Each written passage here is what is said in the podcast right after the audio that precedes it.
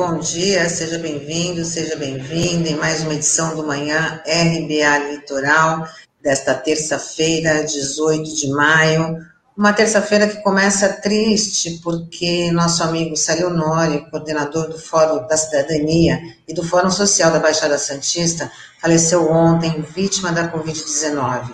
Célio Nori foi um grande militante dos movimentos sociais e redator do manifesto do Fórum de Economia Solidária da Baixada Santista. Ele dirigiu o SESC de Santos. Célio Nori estava internado desde abril. Então, nosso bom dia de hoje, ele fica meio protocolar, porque realmente é uma notícia muito triste a partida do Célio Nori, então a gente também dá nossos sentimentos para os familiares, amigos. Bom dia, Douglas, bom dia, Sandro. Bom dia, Tânia, bom dia, Douglas, Taigo, Norberto, aqui nos nossos bastidores. É difícil falar do Célio, eu tive uma convivência uhum. próxima dele nos últimos 15, 16 anos, né? Eu conheci o Fórum da Cidadania em 2005, quando estava dando seus primeiros passos ali naquelas reuniões do SESC.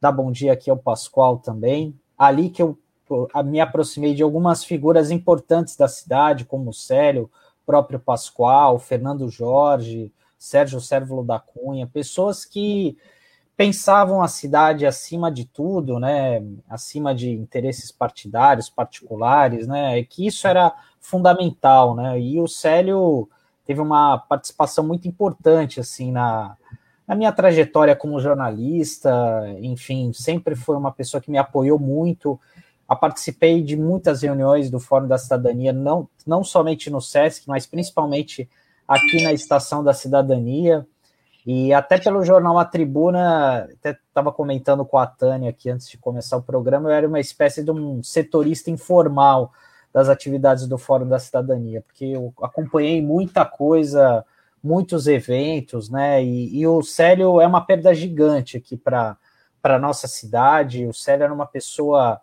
conhecida não somente aqui por, pelo trabalho que vinha realizando, mas por em todo o país, né? Recentemente eu tive, fiz uma entrevista com o Luciano Santos, que é o coordenador do movimento de combate à corrupção eleitoral. Então, todo ano eleitoral, o Luciano vinha a Santos, é, sempre me mandava mensagens perguntando do estado de saúde do Célio, né? Ele é, nos últimos dias aí, as últimas semanas é, eram intensas, né? As conversas de WhatsApp, os áudios com as informações sobre estado, o estado de saúde do Célio, né?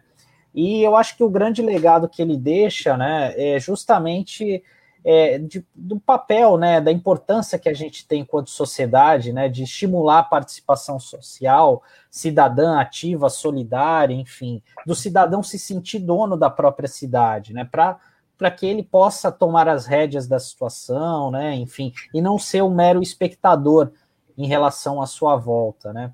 E muita gente conhece o Célio é, desse período à frente do Fórum da Cidadania, mas ele também teve uma participação importante, né, como secretário de, de esportes durante a gestão do ex-prefeito Davi Capistrano. Ele foi vereador também durante alguns meses, né? Então é, ele é uma figura muito importante que vai fazer muita falta, muita falta mesmo nesse contexto tão complicado que a gente está, né? É, realmente é uma perda muito grande. Bom dia, Tânia, bom dia, Sandro, bom dia, Pascoal, Taigo, Norberto, bom dia a você que nos acompanha pelo Dial, você que está conosco pelas plataformas digitais. Como disse a Tânia, é um bom dia protocolar, porque hoje é um dia profundamente triste para essa cidade, para essa região. É, se a gente for falar do Célio Nori, o que que representa o ser humano, né? Célio Nori na vida dessa cidade, mas sobretudo na vida das pessoas dessa cidade, né? Das pessoas que vivem aqui nessa cidade e na região eu acho que a gente um programa, uma semana de programa não daria. Né?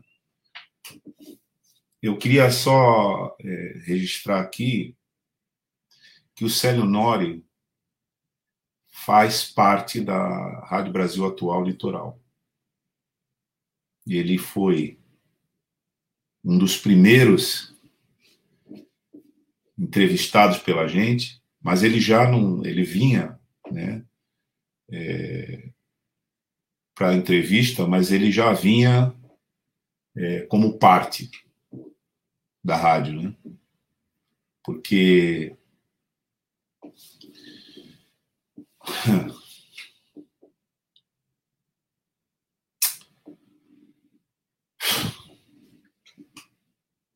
é isso. É.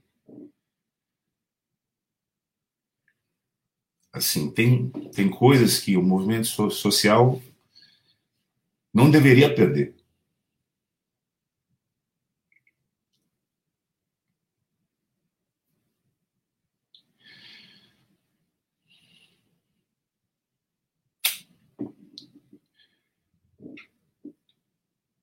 O professor Pascoal também teve aí uma grande convivência com, com o Célio Nori, né, que um elo de amizade aí muito grande, muito importante.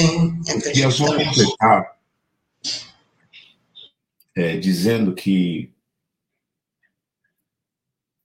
nós temos muitas formas de levar nossa vida aqui na Terra, né? Mas a mais elevada de todas elas é quando a gente faz parte da humanidade. A gente vive com os outros, sentindo a dor dos outros, se solidarizando com os mais fracos, com os mais vulnerabilizados, com os mais injustiçados.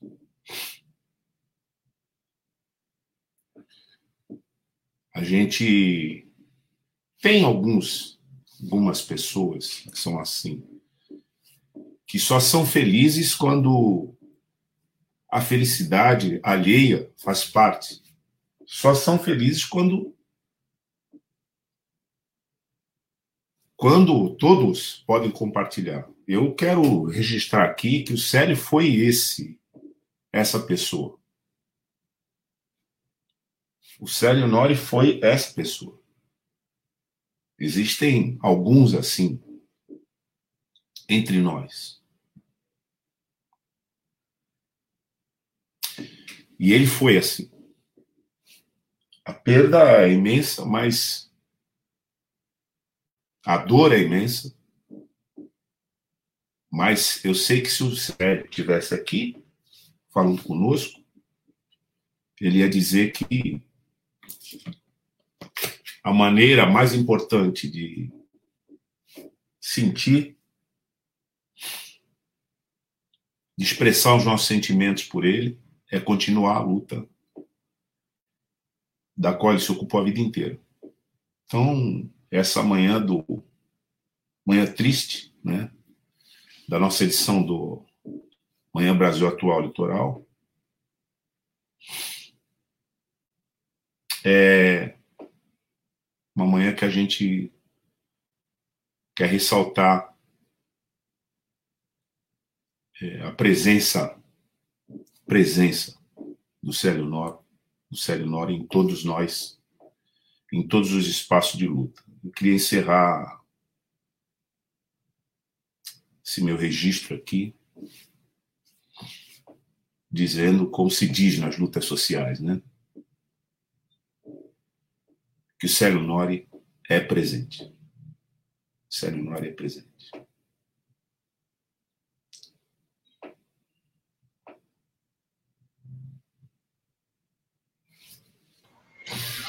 Professor, seu microfone. Tá Abre o áudio, professor. Perdão.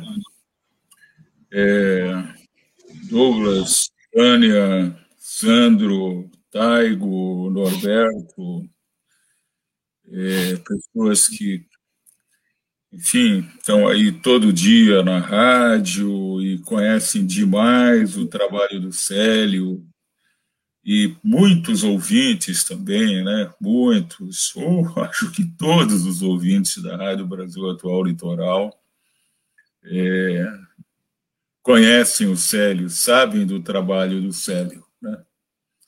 É, Célio, ele, ele era uma pessoa incrível, né? Porque ele é, eu conheço o Sério lá do SESC, né, de, bem antes de começar o, o fórum o Fórum da Cidadania, bem antes dele ter a ideia, porque a ideia foi dele, né? Ele é que teve a ideia de construir o Fórum da Cidadania. Mas antes disso, ele fazia muitos eventos no Célio, no, no SESC, né? Muitos eventos no SESC e eu queria lembrar também que o Neto, que é o atual gerente do SESC, também está internado na UTI com Covid, né? É, parece que passa bem, né? Parece que passa bem, mas ele também. E era muito amigo do Célio, eles eram irmãos, praticamente irmãos, né? É, então vamos também firmar o pensamento aqui para o neto, né? É, para o neto resistir. Bom, mas o, o sério, ele lá atrás, eu lembro de muita gente que, que ele trouxe, de eventos que a gente fazia, e enfim, já no tempo do PSB, ele foi filiado ao Partido Socialista Brasileiro, né? então é, enfim, ele estava sempre com ideias de fazer debates, de discutir a sociedade, de buscar justiça social, né? É, Célio vive desde que ele é, desde que eu, que eu lembro do Célio, Célio é, é, era isso, né? Era isso. Ele tinha essa essa compulsão né, por buscar justiça social. Né? E lá atrás, né, quando ele começou a, a pensar no, no Fórum da Cidadania, que ele já vinha né, é, desenvolvendo uma série de trabalhos, e aí ele ele encaixou essa, encaixou para valer, né? E tempos depois apareceu a chance de, de ter um local, porque ele tinha o SESC, mas o SESC também não podia né, ficar completamente à disposição. O SESC sempre ajudou demais, né? Mas é, chegou uma hora que havia necessidade da, do Fórum da Cidadania ter um local próprio. E aí, né, o Célio foi um dos que mais lutou né, para conseguir a, a, estação Sorocabana, né, é, e transformar aquilo na estação da cidadania. Né. É, então, é, eu acho que a Estação da Cidadania já tem, eu acho que uns 12, 13 anos, né, Sandro? É, eu acho que é por aí que está lá e já aconteceram muita coisa, já aconteceu muita coisa. Já tentaram. Virou uma referência para a cidade, né, Pascoal? Virou uma, uma referência para reunião de conselhos, de atividades culturais, estudantis, é. né? Em tão pouco tempo, né? É, em pouco tempo, você vê, 10, 12 anos é, é pouco tempo, mas está consolidado, né? E houve tentativas né, de, de tirar o, o Fórum da Cidadania de lá, né? E o Célio sempre lutava, né? Ele era um verdadeiro leão, né? Com toda a calma dele, com toda aquela serenidade dele, aquele jeito, mas ele era um, um lutador incrível, né? Acho é muito é... engraçado, né, Pascoal? Você falou dessa é, desculpa te cortar, né? Mas quando não, o aniversário de 12 anos do Fórum da Cidadania teve uma atividade no SESC, né? E aí o Célio ele falou: olha, gente, a gente recebeu, talvez recebeu um presente. Ele era engraçado, né? Ele era irônico, muitas vezes ele falou: a gente recebeu um presente que acho que a polícia militar vai ficar no nosso lugar lá na estação da cidadania. E o pessoal ficou meio consternado, né? Achou que ele estava brincando e tal. Ele falou: não, não, a gente recebeu um ofício dizendo que a gente tem 90 dias para sair de lá, porque. E, e aquilo pegou todo mundo de surpresa ali, né? Enfim achando que era uma pegadinha, e realmente isso ia ocorrer. E se não fosse articulação da sociedade civil, das entidades, hoje a gente teria uma base da polícia ali, e muito desse legado que foi construído ali na Estação da Cidadania, a gente teria perdido, né? É, muita da cidadania que tem uma praça na frente que agora vai se chamar Praça Célio Nori. Né? Ah, claro, claro, com certeza. Largo Célio Nori. A gente registrava, Pascoal, ali, né, dizia que ali é o Largo da Batata, né, de Santos, porque o Largo da Batata se transformou né, num ponto de referência, uma espécie de patrimônio das lutas sociais na capital, né? É. Patrimônio é, topográfico e assim, eu acho e, eu, e aqui a gente, todos os, os militantes dos movimentos sociais, quando tem ato lá na logo né, fala do nosso Largo da Batata. Lá é o ponto né, de partida das passeatas ou o ponto de chegada das marchas, né? É ali que as coisas se cruzam, quer dizer, a dimensão daquilo, aquilo está apropriado pelo movimento social de resistência da cidade. Tem um largo ali na frente, né, Estação da Cidadania.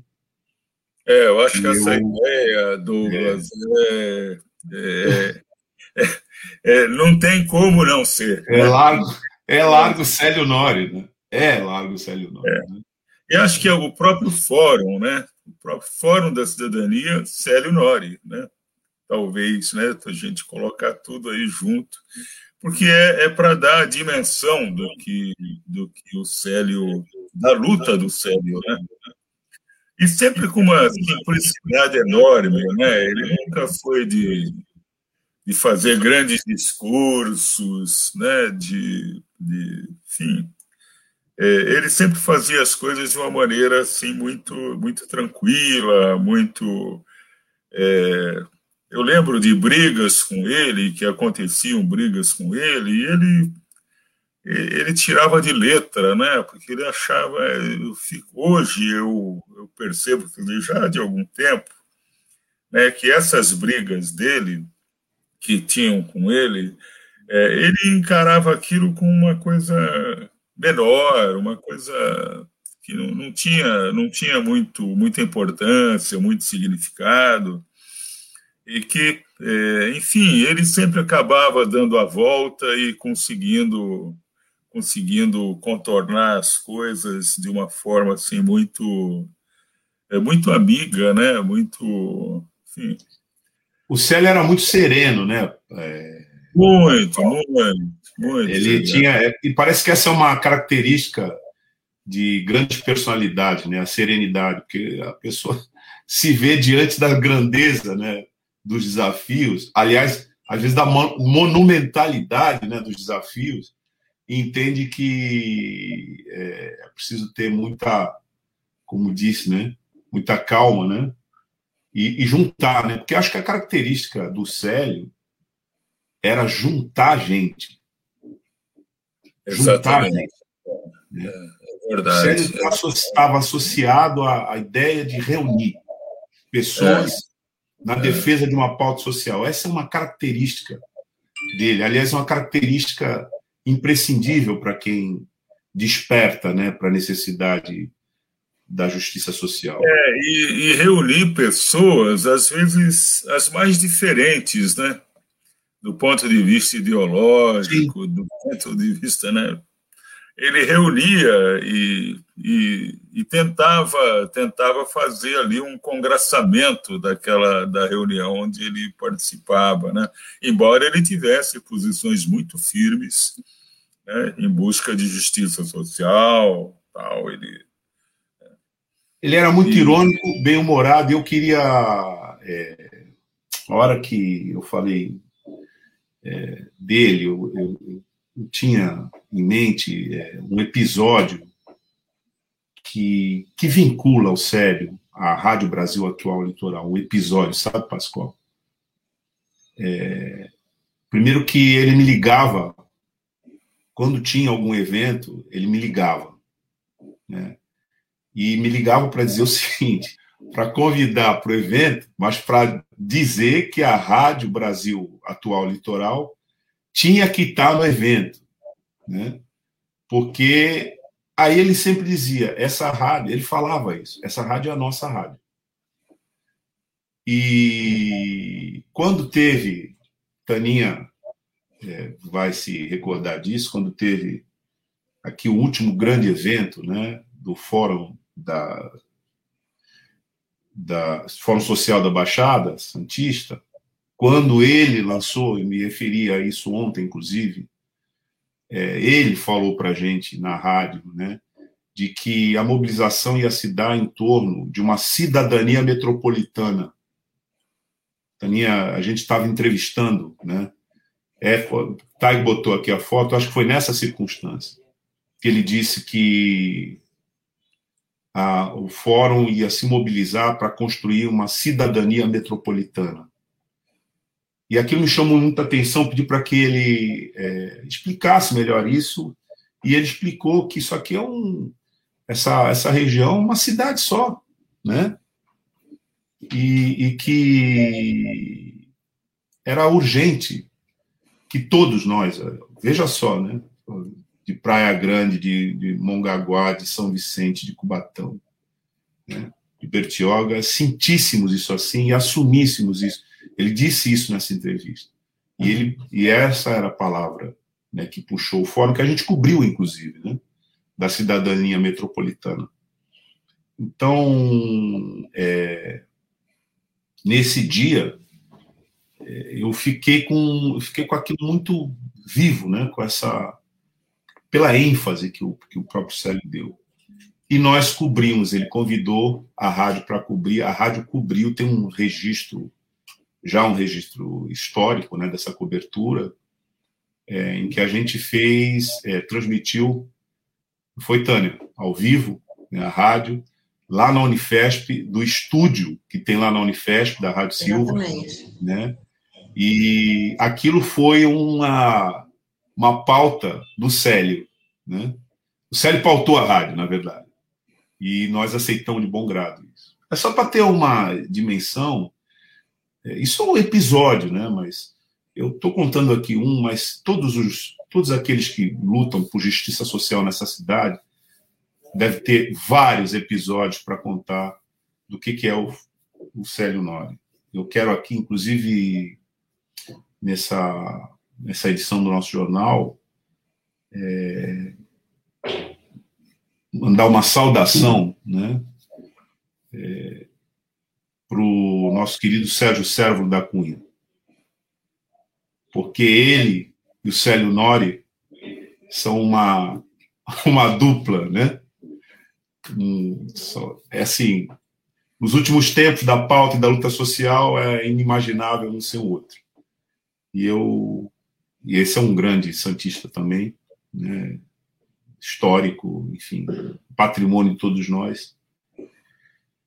E eu queria aqui mandar um abraço para ele, né? daqui da rádio, que eu tenho, nós temos dimensão do que o Sérgio Servo sente nesse momento. E a é. própria família, né? Do, do Célio, familiar. Douglas, acho, acho que vale a pena ler alguns registros algumas interações das, dos nossos Sim. ouvintes e internautas que estão aí. O Olavo Dada fala né? Bom dia, rapaziada. Viva Célio Nori, né? Viva mesmo. Alinacir, Acuco, bom dia, dona Alinacir, bom dia, companheiros, deixo meu pesar pela partida do nosso caro Célio Nori. Será sempre lembrado por todos que prezam a cultura e a cidadania. A Cidinha fala triste perda para os amigos e para a cidade. com certeza. Ela também fala: não conheci pessoa mais generosa e solidária que o Célio, sempre pronto para ouvir e acolher. E a Rosane é. fala: hoje Santos amanhece de luto, o professor Célio Nori é imprescindível, uma revolta toma conta da gente. Célio Nori, presente. O Newton José. É, bom, tem o Juarez aqui, desculpa. Juarez. É, Juarez também fala, bom dia, Célio Nodi presente. Pode falar, doutor. Eu ia dizer, para encerrar aqui essa, esse registro nosso, né, singelo e mínimo, né, para esse grande companheiro Célio, né, que dizendo que o Newton José é outro grande companheiro, né, outro grande lutador aqui dos movimentos sociais aqui da nossa Baixada, uma referência importante da economia solidária, ele mandou para todos nós, né, um, uma mensagem que diz que Célio Nori, coordenador do Fórum da Cidadania de Santos e do Fórum Social da Baixada Santista, partiu. A Covid venceu. Célio foi por toda a sua vida um militante dos movimentos sociais, inclusive foi o redator do, do manifesto do Fórum de Economia Solidária da Baixada Santista. Disse o Newton nessa mensagem, né? Sabemos que se o nosso companheiro tivesse acesso à vacina, estaria nesse momento ao lado de sua família e nos mobilizando para a finalização da plataforma das prioridades para a Baixada Santista. Célio foi vítima da ação dos genocidas que combateu, a forma que temos de honrar sua memória é continuarmos a combater essa política feita por assassinos e lutar pela construção de uma sociedade mais justa, fraterna, igualitária e solidária. Marina Nori, a sua dor também é nossa, somos solidários a você e a toda a sua família. Continuaremos o legado é, do Célio. Essa é a mensagem do Newton é, José, que, que na verdade mandou para muitas pessoas, e, e, eu, e ele, Newton José, né, junto com o Célio, junto com o Pascoal, junto com, com, com Sérgio Celo, é, Márcia Fará, enfim, junto com tantos companheiros, compõem uma espécie de primeiro time né, das lutas sociais e da articulação é, social em defesa da dignidade e da justiça aqui na nossa região. Então, encerro, encerro aqui essas nossas porque por mais que a gente fale, né, a gente não alcança a estatura né, do Célio. Né? Encerro aqui com, essa, com esse registro importante e sensível, registro do Newton José, que mandou para todos. Eu, eu, Douglas, não, não. me permitir, é, enfim, lembrar da Fátima, né? Fátima é mulher do, do Célio Nori, né? É, da Marina, que é a filha que sempre estava mandando notícias para a gente. E a gente tinha muita esperança com essas notícias que chegavam, né? porque elas chegavam, assim, parecia que cada dia melhor. Né? Então, é, assim, o meu sentimento enorme que eu queria transmitir para Fátima, para Marina e os outros três filhos que eu não conheço né? não tive, se conheci, conheci de raspão, e para os netos também, né? É, eu fico imaginando a, a, dor de todos eles e né, tento ficar junto aí, porque eu também estou muito triste, aliás, todos nós, né, e muita gente nessa cidade está triste. E eu queria resgatar uma, um pedaço da fala do Newton, é, e dizendo o seguinte, né? É, muita gente morreu nesse país com Covid, muita gente morreu. É, não sei se um deles é o Célio Nori, né? É realmente por culpa da postura do presidente da República. Né? Essa postura irresponsável, eu não tenho nem classificação. Outro dia teve uma moça, uma senhora, que escreveu um artigo há cerca de um mês e meio atrás, acho que foi na Folha, onde ela não, não argumentava nada, ela só colocava adjetivos. Né?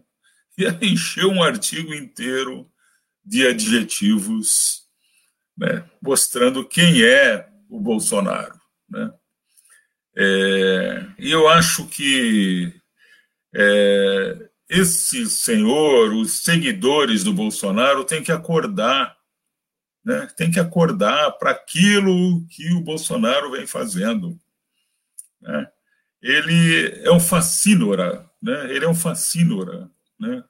Ele realmente é, é uma pessoa que ele tem a compulsão pela morte, né? Ele tem compulsão pela morte. Ele fala que foi treinado para matar, que foi. Isso aí eu ouvi, quer dizer, acho que muita gente ouviu essa gravação dele, né?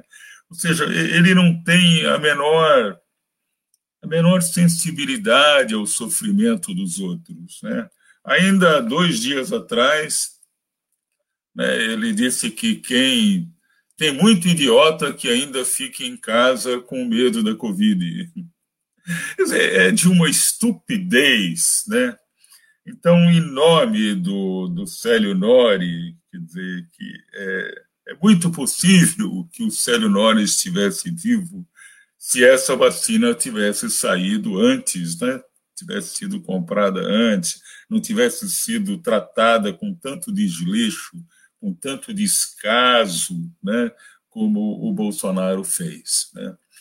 Então, é, eu acho que a, uma grande luta que a gente tem agora para homenagear o Célio, né, e que é uma coisa que casa com as necessidades do país, é a gente é, lutar para tirar esses presidentes da República tão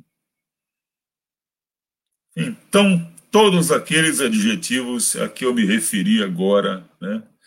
E que o Célio Nori descanse em paz, que Deus conforte toda a família e todos os amigos do Célio, que são inúmeros os amigos que o Célio tem, né? É, enfim. E essa foto, eu acho que essa foto é, devia ser a foto oficial, né, da, porque junta o Galeano, né, junta o Paulo Freire e o Paul Singer, é, pessoas que tudo que saía delas era amor, né? Tudo que saía delas era amor. Eu acho que o Célio Nori se encaixa completamente. O Célio Nori devia estar nesse, nesse, é, nessa foto junto com os três ali, mas dentro da, do, do, do, do próprio é, post, né? É, então essa foto eu sinceramente eu vou guardar essa foto com muito carinho para sempre. Bom, isso aí, professor. É, hoje a gente vai estar neste, hoje também nos próximos dias, mas como o Newton mesmo falou na mensagem que ele enviou para várias pessoas, né, que temos que continuar esse legado deixado pelo, pelo Célio Nori, né, essa é a maneira de, de mantê-lo aqui entre a gente, né, continuando aí a sua luta, brigando pela justiça social e apoiando aí os movimentos populares. Pascoal, vou pedir para você ficar com a gente aqui na passagem da leitura das nossas notas, é, até o final, né?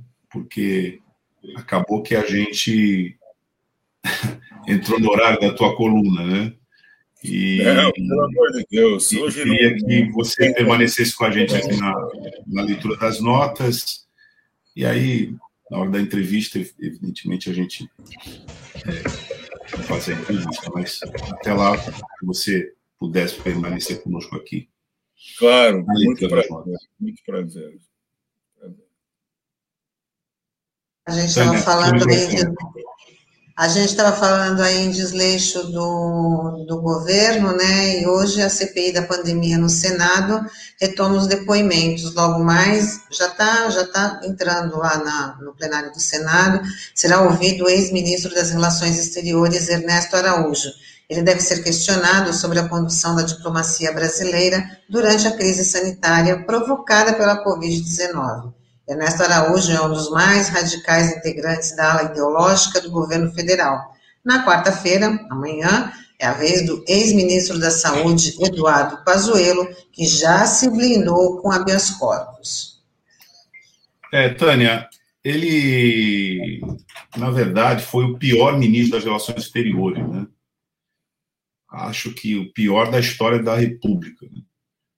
É, ele ocupou o cargo para desenvolver ali uma operação estratégica de aliança, né, em nome da sociedade brasileira com a extrema direita internacional esse ex-chanceler fez campanha contra a vacina, campanha sistemática, portanto, transformou isso numa política né, é, à frente da chancelaria do Brasil. Ele atuou em conjunto com o deputado federal Eduardo Bolsonaro, criando inúmeros incidentes diplomáticos é, com a República Popular da China. A principal fornecedora dos insumos para a vacina, veja só as consequências devastadoras dessa irresponsabilidade em termos de vida de brasileiros. Né? É bom lembrar que o ex-chanceler iniciou também o ano na Berlinda com a forte oposição do Congresso Nacional, que a, começou a pedir a saída dele exatamente em função dos incidentes criados com a China, né? Quando é, esse diplomata irresponsável, né, agia como despachante do clã que hoje ocupa a presidência da República, é, levando adiante a política de hostilização da China, né, de preconceito, xenofobia, racismo né, contra os chineses, e que acabou terminando com a sua saída de Itamaraty. Então, hoje, esse ex-chanceler depondo, né, na, que já está depondo né, na, na CPI, ele vai ter que explicar é, como é que ele operou, a partir da chancelaria, o atraso e a sabotagem da política é, de defesa da saúde pública, porque foi isso que ele fez. Ele foi um operador do negacionismo, ocupando uma posição de destaque né, na administração pública, ele era só um chanceler, né?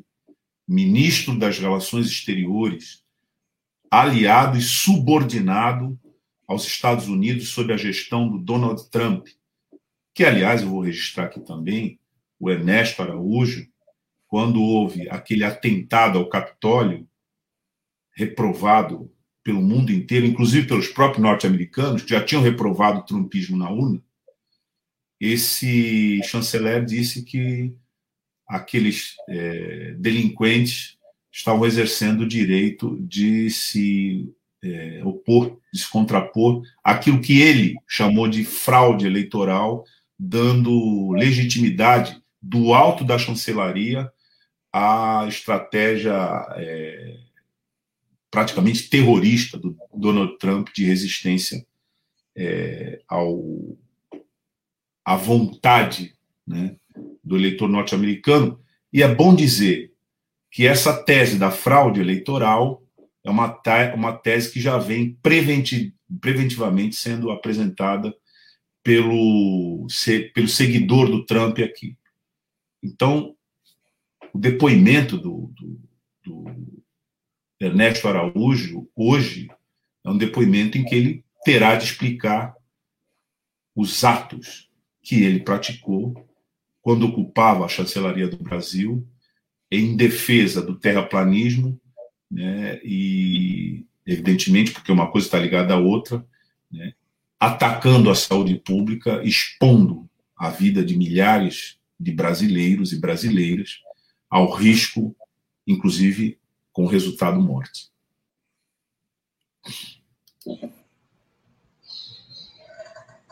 É, este ministro das Relações Exteriores é, é uma coisa. É, aliás, grande parte dos ministros do, do Bolsonaro, né, para não falar na totalidade, é, que são escolhidos para é, para conturbar mesmo, né, para distrair, né, para distrair, né, todos eles, né, é, aquela senhora lá da Mares, né, o Ernesto Araújo, o Salles, né, é, aquele, o primeiro ministro da, da, da educação lá, que era um colombiano, é, mas que acho que ele não, não falou muita besteira, assim, tal, falou pouco, então trocaram por um verdadeiro, né, não sei o termo de usar para ele, né, ele é um, uma pessoa incrível, né, assim, do ponto de vista da estupidez humana, né, da estupidez humana. Então, tem, é, uma, é, uma, é uma coleção de ministros, né, que acho que não é possível. Né? Você pode errar na escolha de um, errar um pouco, não tanto quanto erra, né? mas não, ali é, foi uma coisa assim, né? parece que é escolhido o pior, tá certo, para causar né, a distração do povo brasileiro, né? E foi distraindo, distraindo, distraindo, e para que pudesse ficar no mesmo nível do presidente, né? que o presidente é do nível do, do, do, desse ministro das Relações Exteriores, do Ernesto Araújo, ele é do mesmo nível de todos esses incompetentes, insensíveis, esses falta de amor à pátria.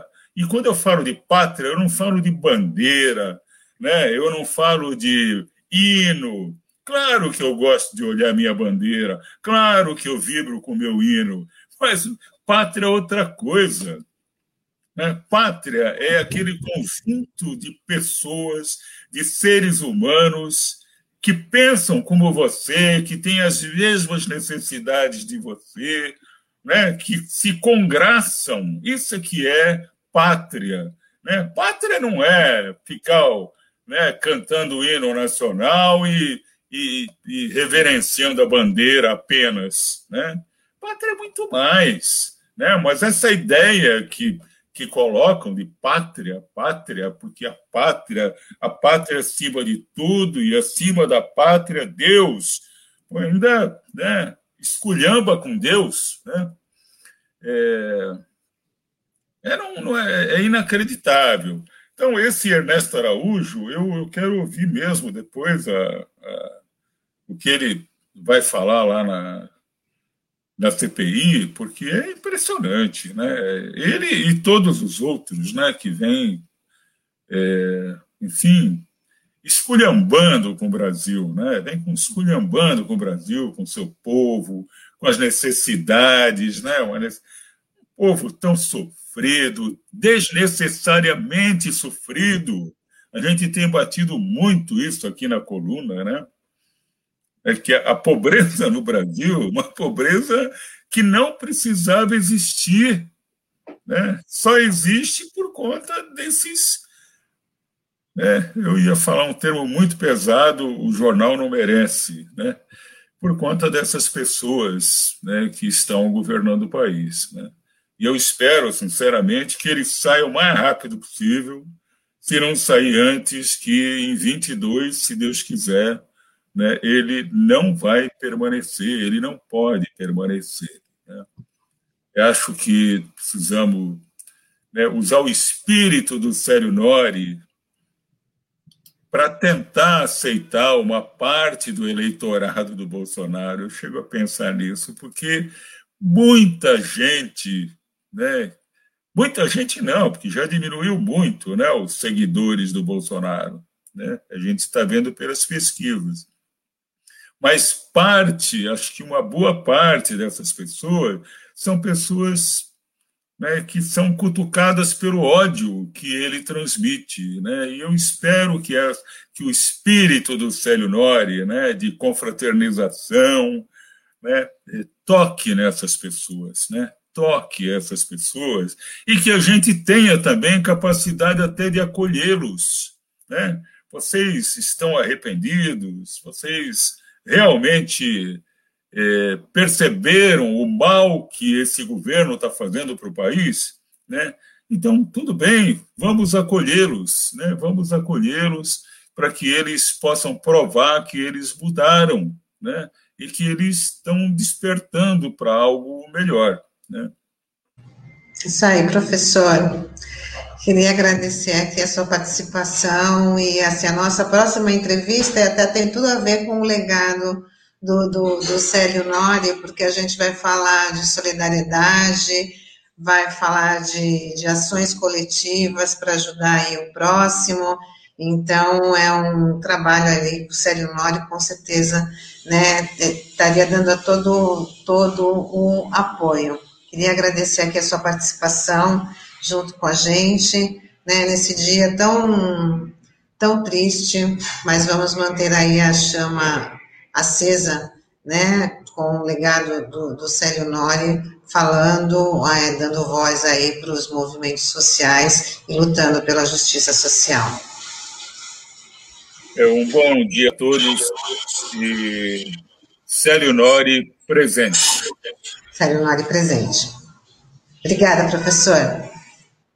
Eu que agradeço. Bom, e a gente chama agora o Deraldo Silva, que ele é o coordenador da CUFA, da Baixada Santista, CUFA, que é a Central Única das Favelas, né? Então, ele é o coordenador da, é, da CUFA, vai falar com a gente né, na edição de hoje.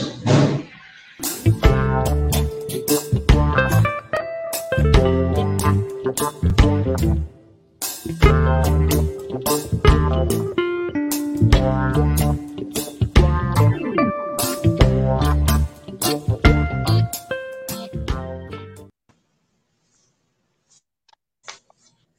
dia, Deraldo. Muito obrigada por aceitar nosso convite. Seja bem-vindo aqui no nosso Manhã RBA Litoral. Tudo bem? Tudo bom, bem? Dia, bom dia, Sandro e os demais da bancada aí. Um bom dia. Obrigado pela mais essa oportunidade. Quero, em nome da CUFA aqui da Baixada Santista e, e toda a Central Única da Favela, deixar a nossa nota de pesar aí à, à família de Sérgio Nori né, um, um grande ativista aí, idealizador do Fórum Cidadania, é, foi ali um, um, ótimo gestor do SESC, enfim, né? A gente também sente muito essa perda. Sim, então já vamos começar a falar aí do trabalho da, da CUFA, que já vem um trabalho aí bastante intenso desde o ano passado, desde o início da, da pandemia, socorrendo aí muitas famílias da, da, da periferia. Queria que você fizesse aí um resumo de como que tal, como é que a CUFA entrou em 2021, como é que estão os trabalhos agora, quais são os maiores desafios. Ok. É, bom, sabe que a gente tem atuado no Brasil todo, né, nos 26 estados e no Distrito Federal. A CUFA é uma organização há 24 anos vem operando e, trabalhando dentro das favelas de todo o Brasil. São, são mais de 5 mil favelas é, aqui no Brasil, fundador Celso Ataíde, Negadiz, MBVIL, e a pandemia entra e a gente inicia essa mobilização de alimento, transferência de recursos, é, e quando chega em outubro de 2020, o cenário aparentemente é, parece que vai dar uma melhorada, mas enfim, chega a segunda onda e é isso que a gente tem sentido. Temos perdido pessoas próximas, pessoas de referência e pessoas até da própria família diante dessa segunda onda. E aí a CUFA, percebendo que esse impacto de fato geraria isso, retoma o programa Mães da Favela em todo o cenário nacional e aqui na Baixada Santista e desde então nós retomamos essa, essa mobilização de alimento, é, é, olhando para o nosso público-alvo, que é os moradores da favela, né? E, e desde então a gente vem atuando, né? Hoje, no cenário nacional, a CUFA ela mobilizou já mais de 76 milhões de reais É, são dois tipos de cestas, né? É as cestas físicas, nós conseguimos mobilizar aí é, mais de 546 mil cestas, ou seja, 546 mil famílias atendidas, mais de 2 milhões de pessoas impactadas, num valor de 65 milhões.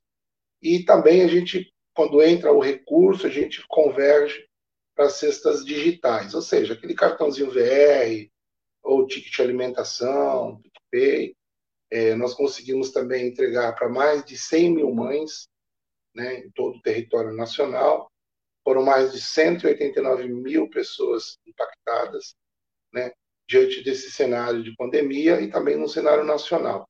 Aqui na Baixada Santista, a gente tem um, um recorte aí de 192 favelas. Estamos chegando à, centésima favela como, como parceira, atuando. É, e também já conseguimos mobilizar só aqui na nossa região mais de para 17 mil. Estamos chegando às 18 mil famílias atendidas. Isso aí faz aquela, aquela proporção de cada família é, em torno de quatro a cinco pessoas. Então a gente está falando aí numa população de quase 100 mil pessoas atendidas aqui na Baixada Santista. Com cestas básicas, com cestas digitais, com kits de higiene. E graças a parceiros como vocês, que, impulsiona a gente, que divulga, graças aos parceiros do Porto, né, fizeram campanhas, e nessas campanhas cada qual é, doou para nós mil cestas, 500, enfim, né, e temos atuado e avançado a cada dia. Ederaldo, bom dia, obrigado por você estar participando do nosso programa. É, eu queria que você falasse justamente isso, como que é o relacionamento com as empresas, né? É, por conta da pandemia, é natural que algumas empresas tenham se fechado, até com essa coisa de cortar gastos, enfim, né? É, como é que elas têm ajudado? Assim, você tem sentido que poderia haver uma contribuição maior por parte das empresas que estão instaladas aqui na Baixada Santista? Porque a gente tem é, muitas empresas de grande porte no Porto, em Cubatão também, do polo industrial, várias filiadas né, de, de grandes redes aqui instaladas na Baixada Santista. Como que é o diálogo? Elas estão contribuindo bastante com vocês? Ô, ô Sandro, é, a gente parte de um princípio que é assim. Hoje, hoje na Baixada Santista, são mais de 300 mil pessoas morando em favelas. Então, é, para fechar a conta, a gente precisa, precisaria de 310 mil cestas básicas, né? E mesmo assim, a gente está falando de um período aí de um ano. Então, é 340 mil cestas por mês. Fecharia a conta, seria o ideal. Porém, o, o, que tem acontecido? Esse movimento, né, diante da segunda onda, ele começou é, através da sociedade civil organizada. Né? A gente começou a mobilizar e as primeiras doações, quem começou a doar foram movimentos sociais, foram pessoas que tinham um poder aquisitivo um pouco melhor e começou a, a participar do nosso movimento. É, em dado momento da campanha, as empresas começaram a perceber que essa onda bateria também nela. Chegaria ali aos seus pés, chegaria ali aos seus departamentos. Então, eles começaram a perceber: opa, é, de fato, nós precisamos fazer alguma coisa. E o diálogo se iniciou. Então, hoje nós temos é, empresas aqui na nossa região que, de fato, abraçaram a nossa campanha junto conosco, mobilizaram cestas básicas, é, entregas de, de, de, kit de higiene. Né? Nós temos várias empresas aqui, a Braskem, Modal GR, Santa Cecília, é, que abraçaram e estão fazendo uma boa mobilização e nós, com essa interface, fazemos todo o escoamento para todas essas comunidades. Tanto que, no ano passado, nós conseguimos alcançar, foram 57 comunidades dessas 192, e agora, num período menor, né, de março para hoje, é, nós conseguimos alcançar também aí umas 50 comunidades novas. Então, assim, a ajuda tem acontecido, o diálogo tem se encurtado, Estamos acabando de fechar uma parceria com o Santos também, para fazer mais uma mobilização grande, regional. Então, Geraldo, é, é, você estava falando das empresas, mas queria também que você falasse sobre a questão da parceria com a universidade. Vocês firmaram uma, uma parceria com, com a Universidade Santa Cecília. Né? O que, que é, qual é o diferencial de ter uma parceria é, como essa e, e até qual é o alcance da, da, da ajuda por conta dessa parceria? Ô, Tânia, então, é, só finalizar o primeiro raciocínio. Então, assim, é, o diálogo está tá fluindo, está acontecendo, os doações estão chegando. É, porém, assim, volto a dizer, precisaria de 300 e mil cestas para a gente alcançar todos. Então, de fato, é, se tivéssemos mais mobilização, alcançaríamos todo esse, esse segundo tempo, é, esse, esse percurso que nós temos ainda pela frente. Então, assim, é, fica aqui também já o meu pedido de, de, das empresas continuarem doando, chegamos na metade do caminho, eu, eu acredito, né, essa é a minha expectativa, que essa pandemia aí também ela tá, tá para acabar, não sei em que período, chuto aí de dois a três meses, olhando todo esse cenário de vacina, de, de, economia sendo fomentada, é uma coisa natural depois das, das doações diminuírem. Em relação específico à, à campanha da Santa Cecília, uma grande âncora, um grande parceiro que, que somou muita força conosco, é, através dessa campanha do Baixada Solidária, que foi a, o start com eles, é, as doações aumentaram aí em torno de 50% a 60%. Né? Um, um parceiro que tem grande visibilidade e também existem já conversas para que não fique só nas doações, mas a gente possa avançar com outras parcerias, pensando já o pós-pandemia, né? É, em cursos de capacitação, é, trazer para perto a, a, própria faculdade da comunidade e ali a gente trocar experiência, compartilhar, abrir pontos de acesso, né? Dentro da comunidade para ter conteúdos de qualidade educacional. Então, a proposta é essa e, e, de fato, o fruto ele é muito bom. E, Deraldo, é, até você estava falando dessa, desse pós-pandemia, né? É, hoje a gente está com essa questão emergencial, que é a questão das cestas básicas, né? Enfim, até porque uma questão de necessidade primária aí da população. Mas antes da, é, da pandemia, como é que vinha a, atuando a CUFA nessas comunidades e até mesmo fazendo essa interlocução com outras entidades da sociedade civil? Só para o ouvinte, o internauta que ainda não está ambientado, né, não conhece o trabalho da, da CUFA. Bom, a CUFA, a CUFA é uma ONG né, nacionalmente reconhecida e tem todos os tipos de projetos e, de acordo com o território que ela ocupa. Então, antes da pandemia, aqui na Baixada Santista, nós estávamos no segundo, na segunda rodada do projeto Taça das Favelas, que é o maior torneio do mundo entre favelas, é, enfim, do mundo. É, estávamos na segunda rodada, a pandemia entra e para tudo. Mas nós temos também os pretos empreendedores, temos o Top CUFA, temos Maria Maria, que são projetos que fomentam, que ajudam, né? Eu estava ouvindo um pouco a, a, reportagem sobre o Célio Nori e vendo a, a, a, referência que ele tem nessa questão da justiça social, da cidadania. E, e a CUFA, ela atua diretamente nessa área, né?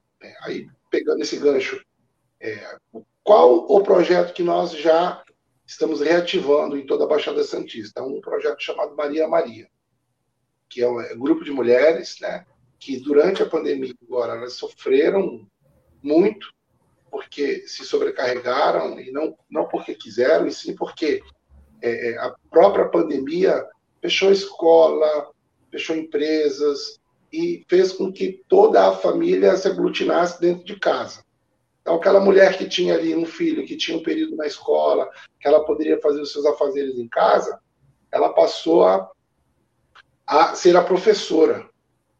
É, então, ela tinha que cuidar da casa, cuidar do filho, dar aula, é, o marido em casa também, em alguns casos, o próprio esposo perde o emprego e, e ela tem que se desdobrar para poder é, tomar conta do, do, do, seu ambiente, que é a sua casa. E, com certeza, a sua saúde mental ficou muito fragilizada.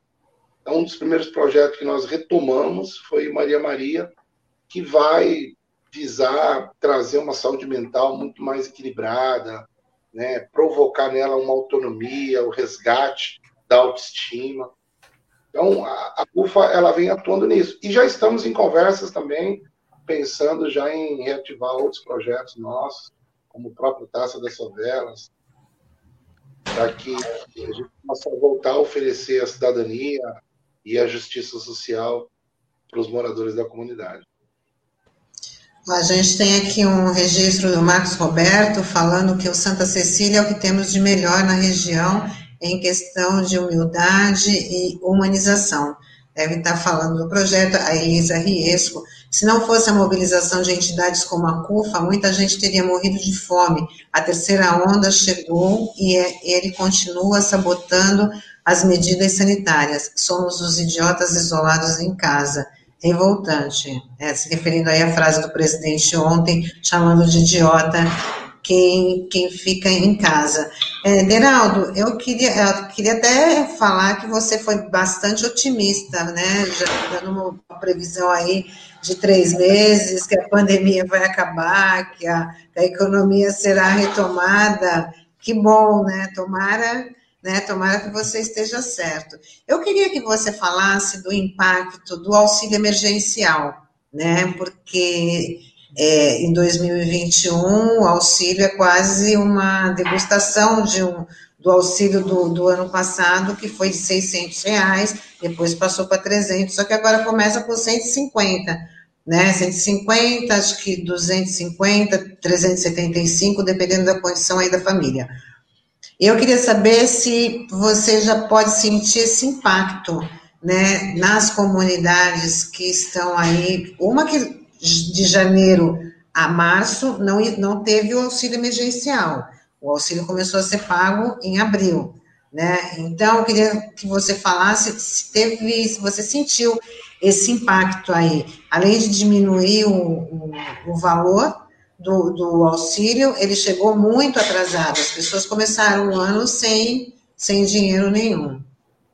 Ô, ô Tânia, é, de fato, o, poder de compra do, do, do, do morador da favela, é, ele, ele sofreu esse impacto muito grande mesmo com essa queda do auxílio, né, de, de 600 para 150, 250, a gente escuta muito é, a frase o que, o que dá para comprar com isso, né? O que se dá para comprar com isso?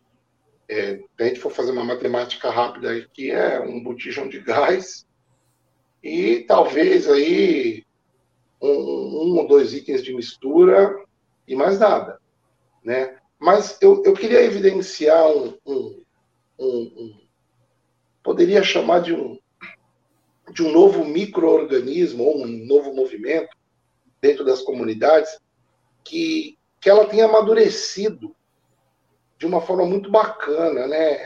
A pandemia ela traz algo, algumas coisas muito peculiares. É, diante de umas entregas que nós temos feito no dia a dia, é, nós começamos a entregar cestas digitais, ou seja, em algum momento o bem de consumo que é a cesta básica, o arroz e feijão. Em outro momento, para outras famílias, outras comunidades, um cartãozinho que pro, é, promove ou dá a possibilidade da pessoa ir ao mercado local ou até um mercado, uma grande rede, é, ter autonomia de comprar aquilo que ela precisa, de fato. Bacana, a gente conseguiu dar essa, essa abertura, a gente conseguiu dar essa autonomia para muitas famílias. E aí, em peculiar, algumas, mas vou falar uma, que nós demos o cartão e, e passado aí uma semana, ela voltou lá numa dessas bases e, e chamou a sindicante e falou assim, poxa, vocês não conseguem me arrumar uma cesta básica? Aí ele falou, poxa, mas, né, com muito amor, muito carinho, falou, poxa, mas né, semana passada a gente tem um registro aqui que você recebeu um cartão, né? até de 240 reais, 120 e 120. É, dá para comprar uma boa cesta, ou dá para comprar um, um, punhado de itens. Aí ela falou assim, ela falou, olha, de fato eu recebi o cartão, porém, o que, que eu fiz? O meu carrinho de pastel, ele está parado já vai fazer 10 meses. Eu aproveitei esse cartão, eu fui no mercado, comprei o rolo da massa de pastel, comprei ali o recheio, carne moída, gastei metade do cartão, mas eu preciso voltar a trabalhar, eu preciso voltar a fomentar a minha economia, porque é dali que eu vivo. Então, é, diante disso, eu percebo que é, a, a, população ou, o nosso métier, eles estão amadurecendo em que sentido? Não ficar mais nessa dependência disso que, que vem, e que vem, não sei se vem como sobra, se vem como como restante, enfim. Então, isso é legal entender que as pessoas elas, elas querem ter a sua própria economia. Elas querem, elas querem empreender, elas querem fazer, não querem depender do governo e, e sim trazer essa, essa, esse senso de, de, cidadania mesmo, de, ó, meu direito, eu tenho direito, não é direito de receber um auxílio, não, eu tenho direito à saúde, eu tenho direito à escola, eu tenho direito à educação, eu tenho direito a, sabe, a acesso a, a, todo tipo de, de ministérios, de vertentes. Então, assim, a gente olha de um lado um, um, um auxílio emergencial, infelizmente, muito, muito, muito, muito, mas muito mesmo é, defasado. Mas, por outro lado, a gente olha uma, um, um, público, pelo menos é, dentro da nossa perspectiva aqui, um público que está com fome. Não só fome de comida, mas fome de vencer. Fome de avançar, fome de empreender, fome de fato de, de subir, crescer na vida e fazer com que as coisas deem certo. Então, é, é aquelas coisas, ah, vem, tem males que vêm para o bem. Né? E aí eu falo diante de uma realidade que eu tenho vivido. Isso é 100%? Pode ser que não, seja um recorte, ou essas pessoas que eu, que eu tenho contato eu vejo essa gana. Cara. Beraldo, é, Beraldo, só é, a gente queria te fazer uma última pergunta e depois eh, você até pode emendar nas tuas considerações finais. É, a gente tem visto é, com uma certa recorrência aí o presidente Bolsonaro falar, criticar esse discurso de ficar em casa, né? E assim, realmente é, é, é a gente tem realidades muito diferentes no país, né? Você lida com um público, quase 300 mil pessoas que não tem acesso a uma moradia digna, né? Que tem muitos problemas, até de você ficar em casa, né? Enfim, até pela situação da de como, como é uma, uma favela, né? Agora eu queria saber, você que está na ponta, como é que esse discurso do presidente chega nessa população? É, você tem percebido que isso ecoa, muita gente compra esse discurso do presidente, dessa coisa de ficar em casa, que tem que voltar tudo, enfim, até utilizando essa situação aí que você citou, né, dessa, é, dessa pessoa aí que comprou uma parte do, pegou parte do dinheiro para comprar massa de pastel para voltar a trabalhar. Como é que você vê esse, como é que é a penetração desse discurso do presidente na, nas comunidades? E, o, o, Sandro, a gente parte do princípio assim, como é que, como é que o, o morador da favela, a pessoa que mora no, no território, é, eu, eu, eu, tenho iniciado um, um, discurso, assim, é um território inóspito, é um território árido, é, escasso, de políticas públicas. Peraí, Deraldo, fala um pouquinho mais alto, que eu acho que o teu áudio está falhando um pouco. Pode falar um pouquinho mais alto, tá?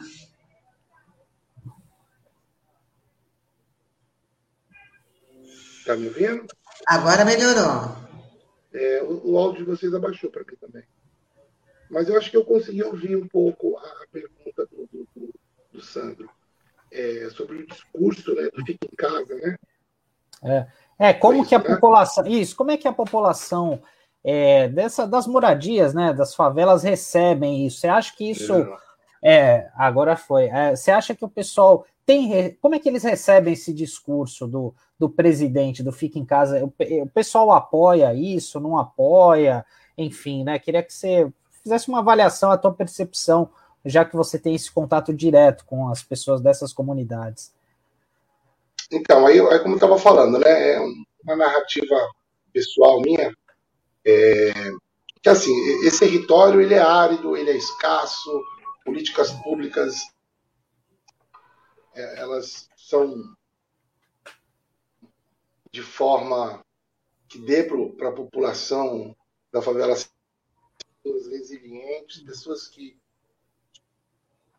diariamente, atrás das suas necessidades e demandas, é, de manhã sai atrás da, atrás da cesta básica, de tarde tem que ir atrás do remédio, à noite tem que ir fazer o bico, para o dia de manter o café da manhã. Então, assim, é 24 horas.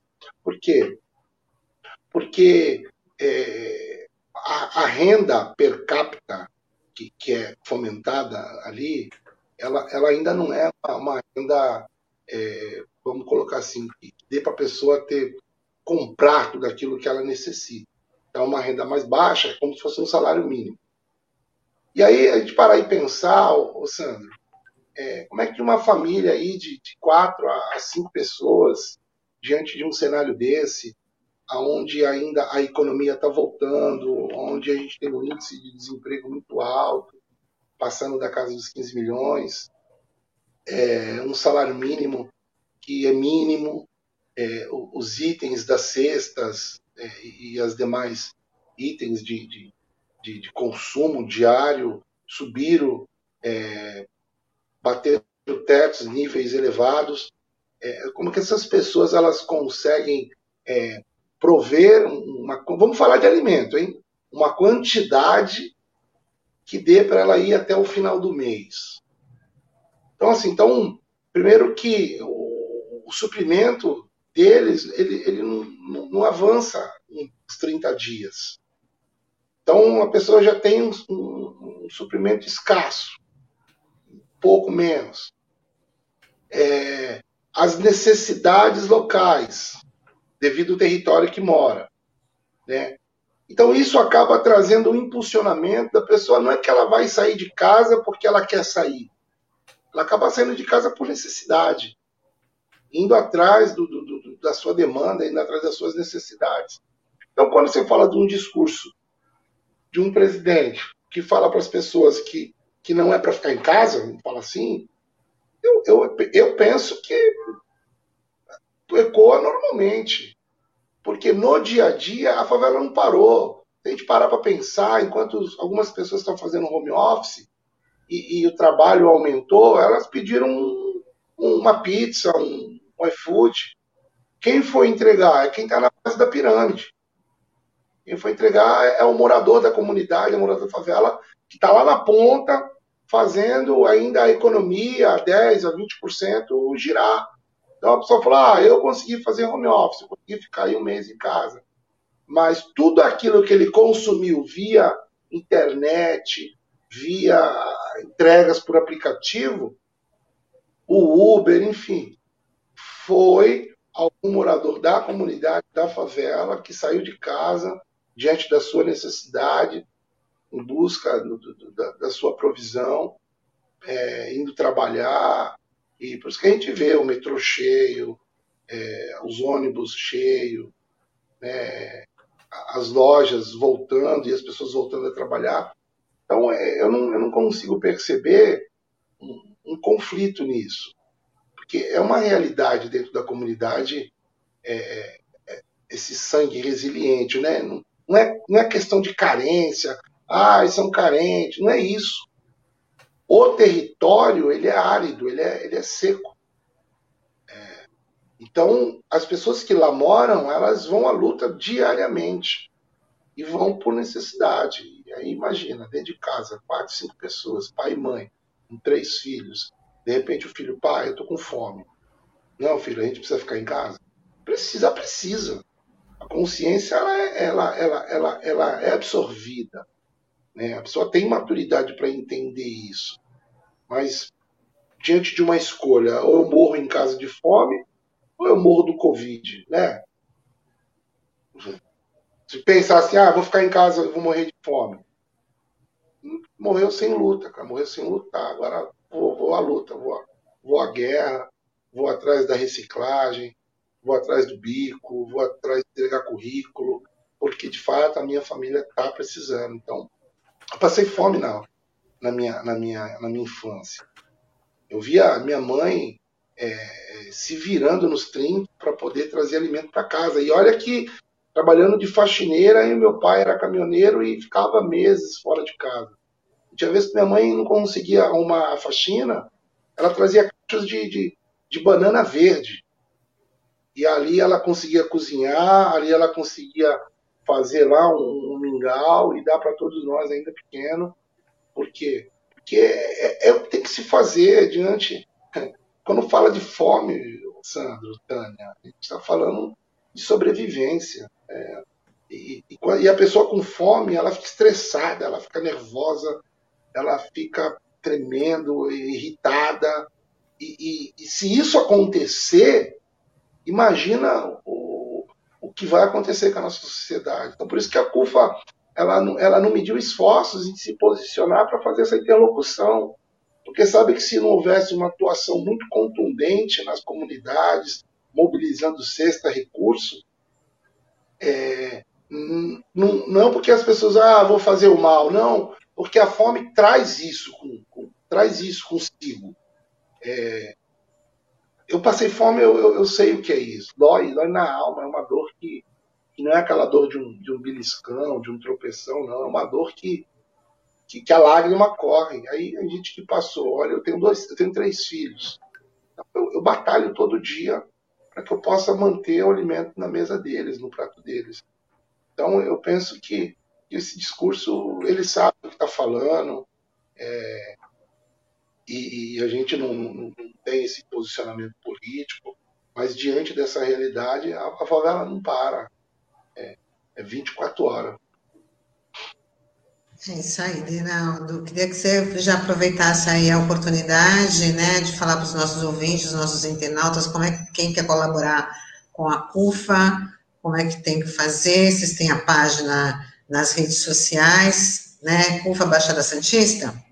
Exato. É, as nossas campanhas todas estão no Instagram, no Facebook, é, todas as campanhas aqui da Baixada e também as campanhas nacional quem quiser doar para a CUFA aqui da Baixada, entra lá. Tem a opção de doar para a CUFA da Baixada, para doar para a CUFA Nacional, para o programa Mães da Favela, para alguma campanha específica, seja Panela Cheia, Band Abrace. É, estão todas lá, muito, muito simples, passo a passo.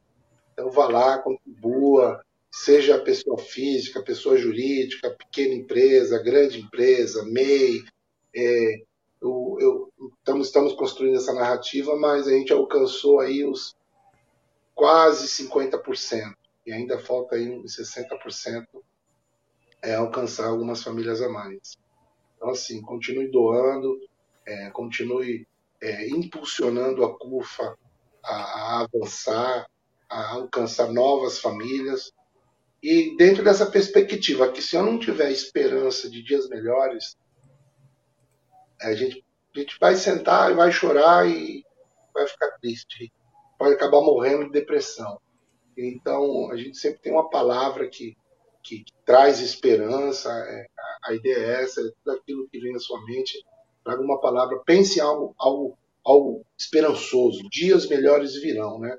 Nós fizemos uma, uma, uma ação, fazendo a consideração final, é, com algumas cestas básicas. Aí nós colocamos uma frase nela, né? fique em paz, fique tranquilo, isso vai passar. É o que o povo está precisando nesse momento, de um, de um estímulo de esperança, né?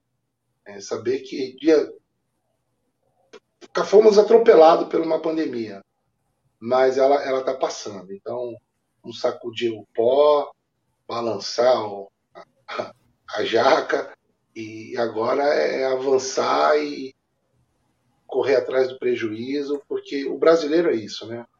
é um, é um povo é um povo resiliente, é um povo que, que não olha para o problema e sim olha para a solução. Então, eu agradeço desde já toda é, toda a oportunidade nos dada aí, Tânia, Sandro, Pascoal, o, o Douglas, toda a bancada aqui da, da RBA. Obrigado, agradecer a Denise que é guerreirona também, uma mulher de, de sabe, de, um beijo para Denise, para Denise que, que, conseguiu aí alinhar essa, essa entrevista. Um beijão para ela. ela é Obrigada, Deraldo. Tá? Sucesso na luta de vocês e que consigam muito mais doações para poder suprir aí as necessidades de todas as comunidades que, que vocês atendem. E parabéns pelo trabalho, né? Que é um trabalho que está fazendo diferença num momento como esse. Obrigada, viu? Tchau, tchau. Tchau, tchau. Tchau, Deraldo. Até. E a gente fica por aqui com o Manhã RBA Litoral de hoje, né? Lembrando que daqui a pouco, 11 horas, tem o Lavo Dada com o Som da Praia, às duas da tarde, tarde RBA com o Marcos Canduta. E essa entrevista, ela vai ser reprisada no nosso DAI, 93.3 FM, às sete da noite, mas o conteúdo está disponível nas nossas plataformas digitais. Muito obrigada pela companhia, pelas interações e até amanhã. Tchau, pessoal. Até amanhã.